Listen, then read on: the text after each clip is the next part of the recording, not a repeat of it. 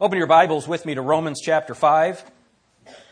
I mentioned it in Sunday school. I've got two goals as pastor, and they've been my goals ever since I came here. Number one, to teach folks how to take off the world's glasses and put on biblical glasses, to see everything through the lens of Scripture, and then to see our children serving God in the next generation.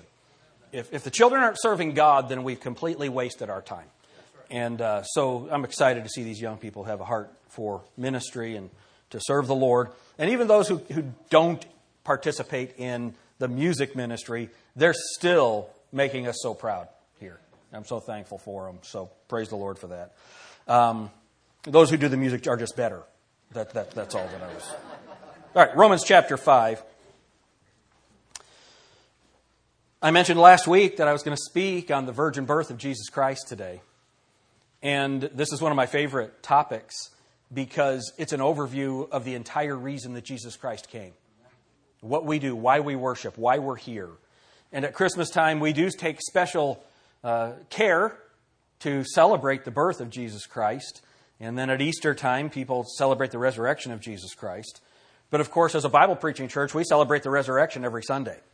That's, that's why we come together on Sunday. That's the purpose of it. But this special time of celebrating the birth of our Savior, it's a, it's a wonderful thing. So make sure that you have a Bible in your hands because we're going to be all over the scriptures. If you don't have a Bible with you, there should be one in the chair in front of you. So get a Bible, and we're going to be all over the Bible this morning. Why don't we go to the Lord in prayer and ask Him to help us? Lord Jesus, thank you for coming. And at Christmas time, we know that you weren't born in December. We know that, and we know that that you that a lot of the trappings of this holiday have nothing to do with you. But Lord, today we thank you for coming. And Lord, as we look at why you came the way you did, help us to understand the amazing path you blazed through history and that you told us ahead of time all of it. Thank you, Lord, for it. In Jesus' name, amen. So when we talk about the virgin birth, that is the fact that Jesus Christ was born without a human father. And of course, that is a miracle. That is a miracle. He's the only one born that way. And that's why John 3:16 calls Jesus Christ his only begotten son. He's the only one. He said, now anyone who gets saved can become a son of God. Praise the Lord for that. But Jesus is the only begotten Son of God. Why was the virgin birth necessary? We see that in Romans chapter 5. Look at verse 12. Wherefore, as by one man, that would be Adam, sin entered into the world, and death by sin, and so death passed upon all men, for that all have sinned. Let's read it again. Wherefore, as by one man sin entered into the world, and death by sin, and so death passed upon all men, for that all have sinned. Look with me at uh, 1 Corinthians chapter 15, verse 22.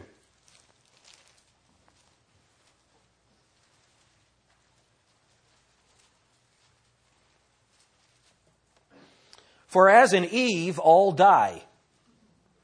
Is that what it says? Who ate of the fruit first? Eve did. But the Bible says, For as in Adam all die, so in Christ shall all be made alive. It's interesting. Verse 21 For since by man came death, by man came also the resurrection of the dead. Which man? The man of the, the, the Son of Man, Jesus Christ. A special man. Adam, and, and the technical term is Adam is the federal head of the human race. So when the Bible says, Wherefore, as by one man sin entered into the world, and death by sin, that is, Adam, as the federal head of the human race, brought sin into the world. And that's why we needed a Savior. The Bible makes it very clear that, that, that sin must be paid for with blood. But a man could not be sinless and pay that sacrifice. So there had to be something very special happen. Look with me at Job chapter 9. And let me say this we're going to see some familiar verses, some verses that are less familiar. Stay plugged in because it's really important that you see how God has woven this together in the scriptures. So remember, Job has been suffering and he wants to pray to God. But look at what it says verse 28 I am afraid of all my sorrows. I know that thou wilt not hold me innocent. If I be wicked, why then labor I in vain? If I wash myself with snow water and make my hands never so clean, yet shalt thou plunge me in the ditch, and mine own clothes shall abhor me. Talking about God, for he is not a man as I am, that I should answer him and we should come together in judgment. Neither is there any daysman betwixt us that might lay his hand upon us both. Let him take his rod away from me, and let not his fear terrify me. Then would I speak and not fear him. Look at this. But it is not so with me. But it is not so with me. What is he saying? God's not a man. So understand throughout all of history, from the time that Adam fell until Jesus Christ came, there was no man who was God. Think about that. So prayer had to be either God speaking directly to someone that was generally a prophet, but God didn't speak to individuals that way. They had to trust him by faith. They had to believe him by faith. They had to believe the prophet's words. They had to believe the words of Scripture as they were able to read them. There was no man. Look at Genesis chapter 3.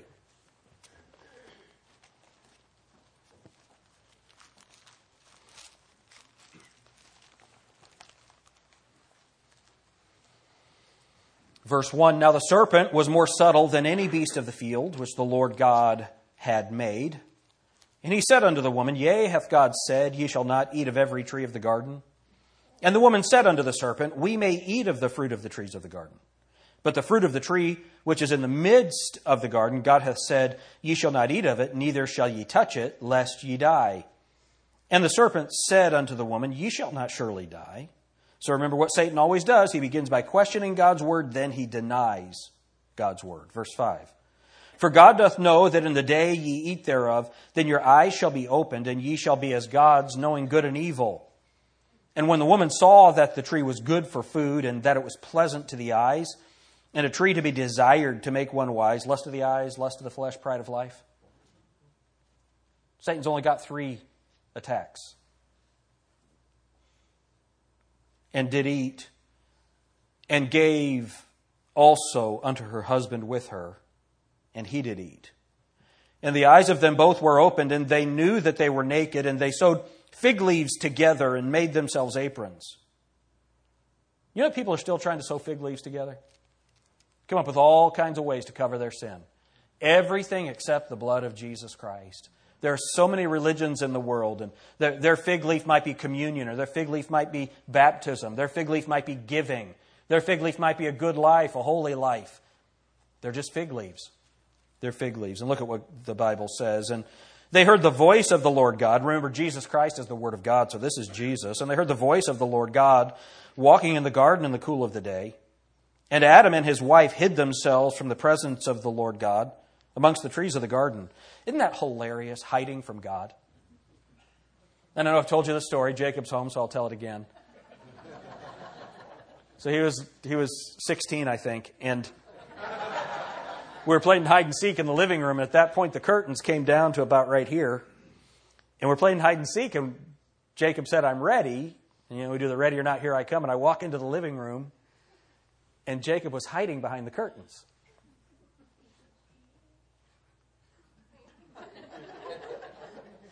He thought we couldn't see him. And we're, where's Jacob? Where, don't you think that's kind of like what it's like here? And I got to tell this because it just, it's, it's funny. So I hated swimming, always hated swimming, hated swimming lessons. And some of you know this story, some of you don't. But I had to have a swimming test at the Y, and all the family would come and watch the swimming test and you had to swim from one end of the pool to the other with your face in the water. And so I thought I would fool everybody. So I put my face in the water and walked all the way like this, not realizing everybody in the stands can see through the water. I'm sure my parents were up there, my son's an idiot. But isn't that silly what children do? We think the children think they're hiding. They think they're hiding. Uh, it's hilarious. Adam and Eve thought they were hiding from God. When God says, Where art thou, Adam? Is that because he didn't know? Or is it like us walking into the room, Where's Jacob? Where's Jacob? All, y'all need to do that after church. Just go out there. Where's Jacob? You're so cute, itty bitty boy. You're too. Welcome home, son. So let's look at the text. The Bible says, And the Lord God, verse 9, and the Lord God called unto Adam and said unto him, Where art thou? And he said, I heard thy voice in the garden, and I was afraid because I was naked and I hid myself. And he said, Who told thee that thou wast naked? Hast thou eaten of the tree whereof I commanded thee that thou shouldest eat? Remember, God never asks a question to gain information. And he said, The woman whom thou gavest to be with me, she gave me of the tree, and I did eat. And the Lord God said unto the woman, What is this that thou hast done? And the woman said, The serpent beguiled me, and I did eat. Isn't it interesting that the first thing that happens when sin enters into the world is people try to shift the blame for their sin? And that still happens today. Our behavior is always someone's fault. If I lose my temper, it's because of what someone else did. It's very interesting. Look at what it says, verse 14. And the Lord God said unto the serpent, because thou hast done this, thou art cursed above all cattle and above every beast of the field. And upon thy belly shalt thou go, and dust shalt thou eat all the days of thy life. And it's interesting that in the millennial kingdom, when everything is restored, the Bible calls that the times of restitution of all things. When God restores the earth to its pre fall glory, the serpent still crawls in the dust. This is forever. Verse 15 And I will put enmity between thee and the woman, and between thy seed and her seed. It shall bruise thy head, and thou shalt bruise his heel. You need to mark that word, it. It shall bruise thy head, and thou shalt bruise his heel. What the Bible is saying here is that one day there would be a man on earth that did not come from a man. That's crazy, isn't it? Notice what it says the seed of woman. The seed of woman. A person is promised, but an it will bruise the head of the serpent. So, what are we supposed to look for? We're supposed to look for, first of all, a person, but this person is not only a person, but an it. A man born without a man, and an it to strike a decisive blow against the serpent. Do you see what it says again, verse 15? And I will put enmity. Remember enmity, just whenever you see that word enmity, think war. All right? And I will put enmity between thee and the woman, and between thy seed, that's the serpent, the serpent's going to have seed, and her seed. Tonight in the evening service, I'm going to preach on the battle of the seeds. It's one of the most amazing things through the scriptures that you'll ever see. And this ties together with the Wednesday night Bible study. And I will put enmity between thee and the woman, and between thy seed and her seed. It shall bruise thy head. Now, that head, that's a mortal wound, and thou shalt bruise his heel. So, this it that comes from the seed of woman will have his heel bruised. That is a, he will be wounded, but it will not be an ultimate wound. But Satan will ultimately be destroyed by this it. So, we need a person who is also an it. That's what we are to look for through history and through the scriptures. Look at Isaiah chapter 7 the virgin birth.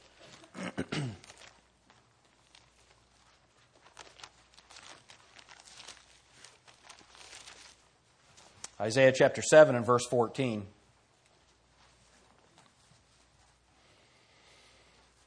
Therefore, the Lord himself shall give you a sign. Remember, the Jews require a sign, but the Greeks seek after wisdom. All right? Therefore, the Lord himself shall give you a sign. Behold, a virgin shall conceive. That'd be quite a sign, wouldn't it? A virgin shall conceive and bear a son and shall call his name Emmanuel. Now be sure and mark Emmanuel. That's going to become very important in our story, the, the account that the Bible gives us. A virgin shall conceive. This would be a baby that did not come from Adam's seed, but from the woman's seed. It's a very special thing. She would, uh, he would be a child, or she would be with child, without a human father. This speaks of a child entering into the world who would not be the product of human reproduction. You know, the wonderful thing is, this is centuries later, but God has not forgotten. God has not forgotten. This weaves all through history. Now, look at Isaiah chapter 9.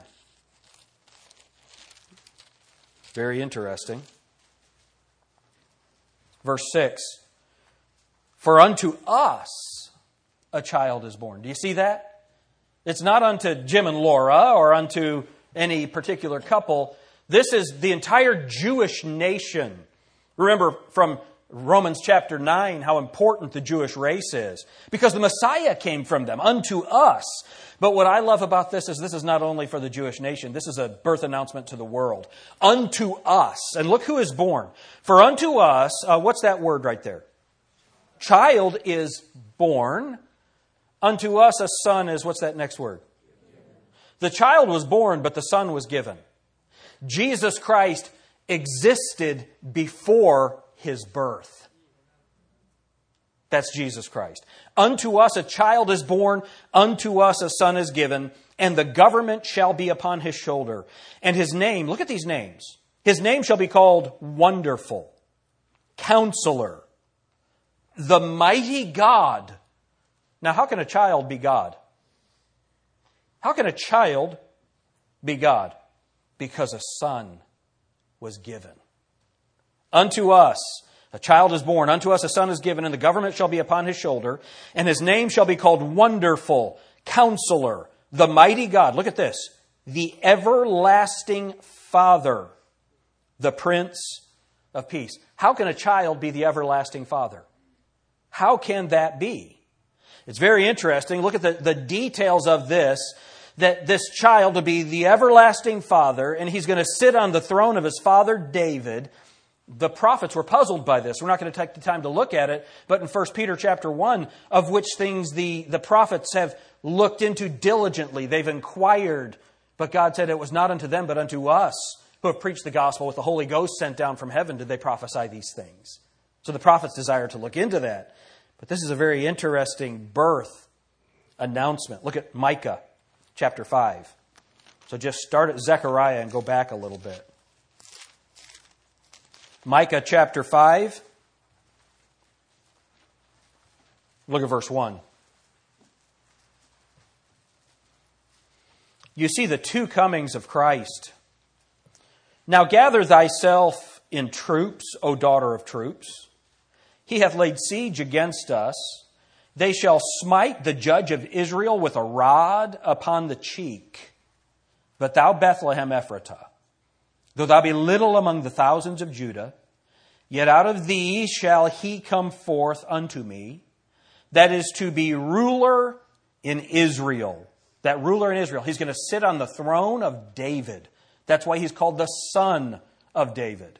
All right? He's going to sit on the throne of David. He's from David's line, whose goings, look at this, whose goings forth have been from of old from everlasting. That everlasting Father. Do you see that? So Jesus Christ, He is, for unto us a child is born, unto us a son is given. This is the virgin birth that we're reading about.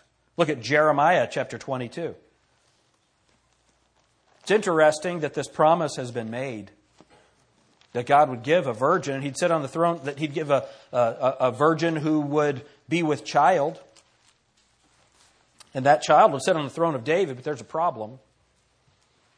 Look at verse 24, Jeremiah chapter 22 and verse 24. As I live, saith the Lord, though Coniah, the son of Jehoiakim, king of Judah, were the signet upon my right hand, yet would I pluck thee thence. And I will give thee into the hand of them that seek thy life. So, this is what God's going to do to Israel and to this king. And into the hand of them whose face thou fearest, even into the hand of Nebuchadnezzar, king of Babylon, and into the hand of the Chaldeans. And I will cast thee out, and thy mother that bare thee, into another country, where ye were not born, and there shall ye die. But to the land whereunto they desire to return, thither shall they not return. Is this man, Coniah, a despised, broken idol? Is he a vessel wherein is no pleasure? Can you imagine God saying all this about you?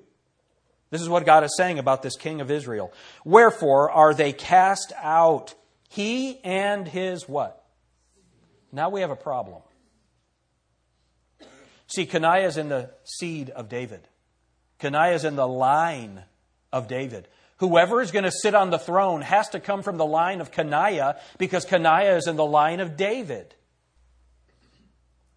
Middle of verse 28 and are cast into a land which they know not. O earth, earth, earth, three times. Hear the word of the Lord.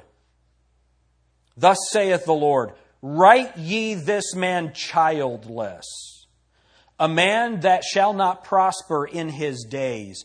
For no man of his seed shall prosper, sitting upon the throne of David and ruling anymore. And I can just see Satan, I did it. I finally did it. The Messiah is done. There can be no Messiah because he has to sit on the throne of David. And now I have corrupted that seed. But God had a plan. Jesus Christ was the lamb slain from the foundation of the world. Jesus knew exactly that this was going to happen. God the Father knew exactly this was going to happen. God the Holy Spirit knew exactly that this was going to happen. But the only God, way that God can fulfill each of his promises and honor the word of judgment he has just spoken is if someone comes into this world whose genealogy can be traced through David's line, but whose seed did not come from the men in that line.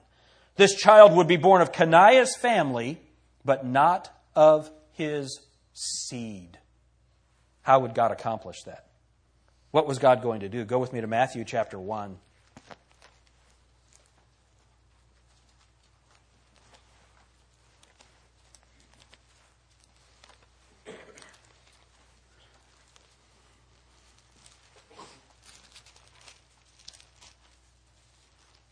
Man, when people read these passages and they hear these verses, whether they're in Christmas songs, they just don't have any idea what they're saying. They don't understand the significance of all that took place. Look what the Bible says for us. Matthew chapter 1, look at verse 18. Now, the birth of Jesus Christ was on this wise when, as his mother Mary was espoused to Joseph, before the child came together, she was found with child of the Holy Ghost. Then Joseph, Jesus' father, being a just man, did I read something wrong? What's it say? Joseph has never called Jesus father, except one place where Mary said, Your father and I were worried. And Jesus, at 12 years old, immediately corrects her and says, Know ye not that I must be about my father's business? It's very interesting. So, verse 19 Then Joseph, her husband, being a just man, and not willing to make her a public example, was minded to put her away privately. But while he thought on these things, behold, an angel of the Lord appeared unto him in a dream, saying, Joseph, thou, look at that, what's he called? So he is in the line of David. He's a son of David. But thou, Joseph, son of David, fear not, take unto thee Mary thy wife, for that which is conceived in her is of the Holy Ghost. And she shall bring forth a son, and thou shalt call his name Jesus, for he shall save his people from their sins. Now, all this was done that it might be fulfilled, which was spoken of the Lord by the prophet, saying, Behold, a virgin shall conceive, I'm sorry, therefore a virgin shall be with child, and shall bring forth a son, and they shall call his name, what is that? Emmanuel, which being interpreted is God with us. God with us means that God became us.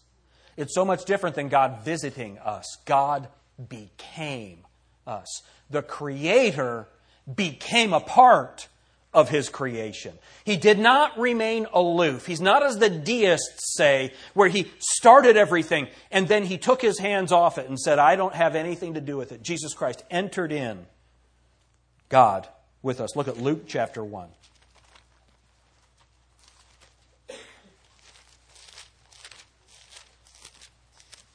God had this plan all the way from the beginning.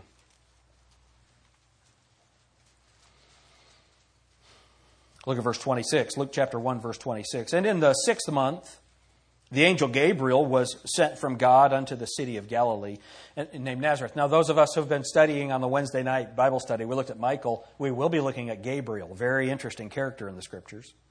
Verse 27 To a virgin, espoused to a man whose name was Joseph of the house of David. You see that? That's the same as being a son of David. And the virgin's name was Mary. And the angel came in unto her and said, Hail, thou that art highly favored. The Lord is with thee. Blessed art thou among women. And when she saw him, she was troubled at his saying and cast in her mind, What manner of salutation should this be? Wouldn't you? And the angel said unto her, Fear not, Mary, for thou hast found favor with God. And behold, thou shalt conceive in thy womb and bring forth a son, and shalt call his name Jesus. And he shall be great and shall be called, look at this, the Son of the Highest. And the Lord God shall give unto him the throne of his father David. And he shall reign over the house of Jacob. How long? And of his kingdom there shall be no end. Now you got to you got to admit that's a weird pronouncement for your son. Then said Mary unto the angel, How shall this be, seeing I know not a what? A man. What do we have? We have a child who will be born of the seed of David, of the house of David, but without a man. And the angel said, and the angel answered and said unto her, The Holy Ghost shall come upon thee, and the power of the highest shall overshadow thee. Therefore also that holy, would you mark that word? What's that next word? It's an it. An it not a weird clown, and it. Do you see that? That holy thing which shall be born unto thee shall be called the Son of God. So what do we have here? We have the virgin birth, and that fulfilled Genesis 3:15 and Isaiah 7:14. And then the throne rights of Isaiah 9:6. He's going to sit on the throne. I know not a man. This fulfills the prophecy of the seed of woman, her seed. And uh, of this kingdom there shall be no end. That's the everlasting Father, the eternal God of Micah chapter 5 and verse 2. God fulfilled every one of those specific pro- uh, prophecies in one man, Jesus Christ. That's the significance of the virgin birth. Remember, go back to Romans chapter 5.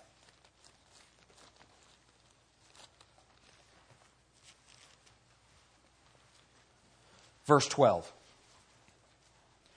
Romans 5:12. Wherefore as by one man sin entered into the world and death by sin. And so death passed upon all men for that all have sinned. 1 Corinthians 15.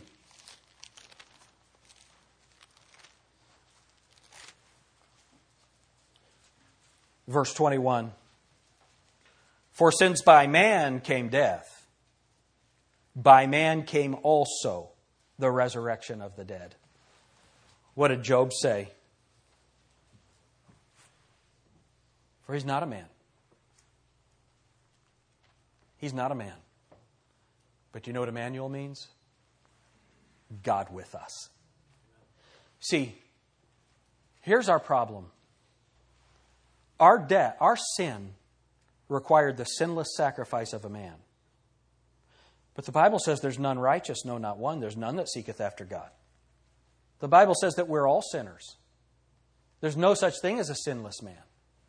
Only God is sinless, the Bible says. But God can't die. He couldn't die. Therefore, according to to Hebrews chapter 10, thou hast prepared for me a body. Why? Because in the blood of bulls and goats I was not satisfied. There needed to be a sinless sacrifice of a man. That's the reason for the virgin birth. You see, a person of the line and seed of David, but an it, a thing. Remember, no man's seen God at any time. God's a spirit, and they that worship him must worship him in spirit and in truth. But that's why, look at 1 John. You got to see this. 1 John chapter 1. Here's the significance of it. Remember what First John is about. First John is dealing with Gnosticism and these false religions. And he's giving us the birthmarks of a true Christian. 1 John chapter 1. Look at verse 1. That which was from the beginning, which we have heard, which we have, look at this, seen with our eyes, which we have looked upon. Seen with our eyes and looked upon. Is that redundant? No, because God couldn't be seen. It's such an important thing to get across. Then what is the next thing that it says? And our hands have handled of the word of life. Now God can be touched. Remember what it said in Job? For he's not a man. There's no, de- there's no daysman betwixt us. Do you know what Jesus Christ did?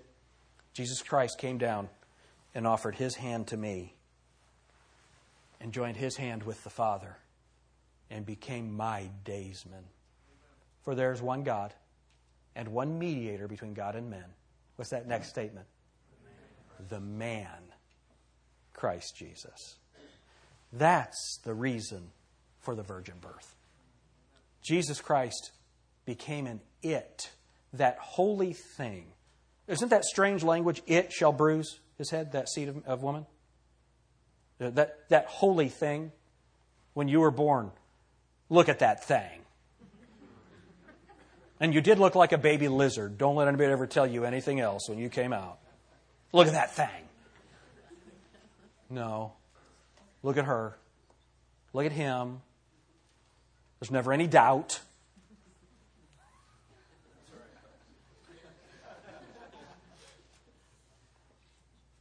Strange language. It. That holy thing. Why? God, who at sundry times and in divers manners spake in time past unto the fathers by the prophets, hath in these last days spoken unto us by his Son. The Bible says this Who, being the brightness of his glory and the express image of his person. That's Jesus Christ. That's the reason for the virgin birth. Aren't you glad he came? There's so much more to Christmas than Santa Claus.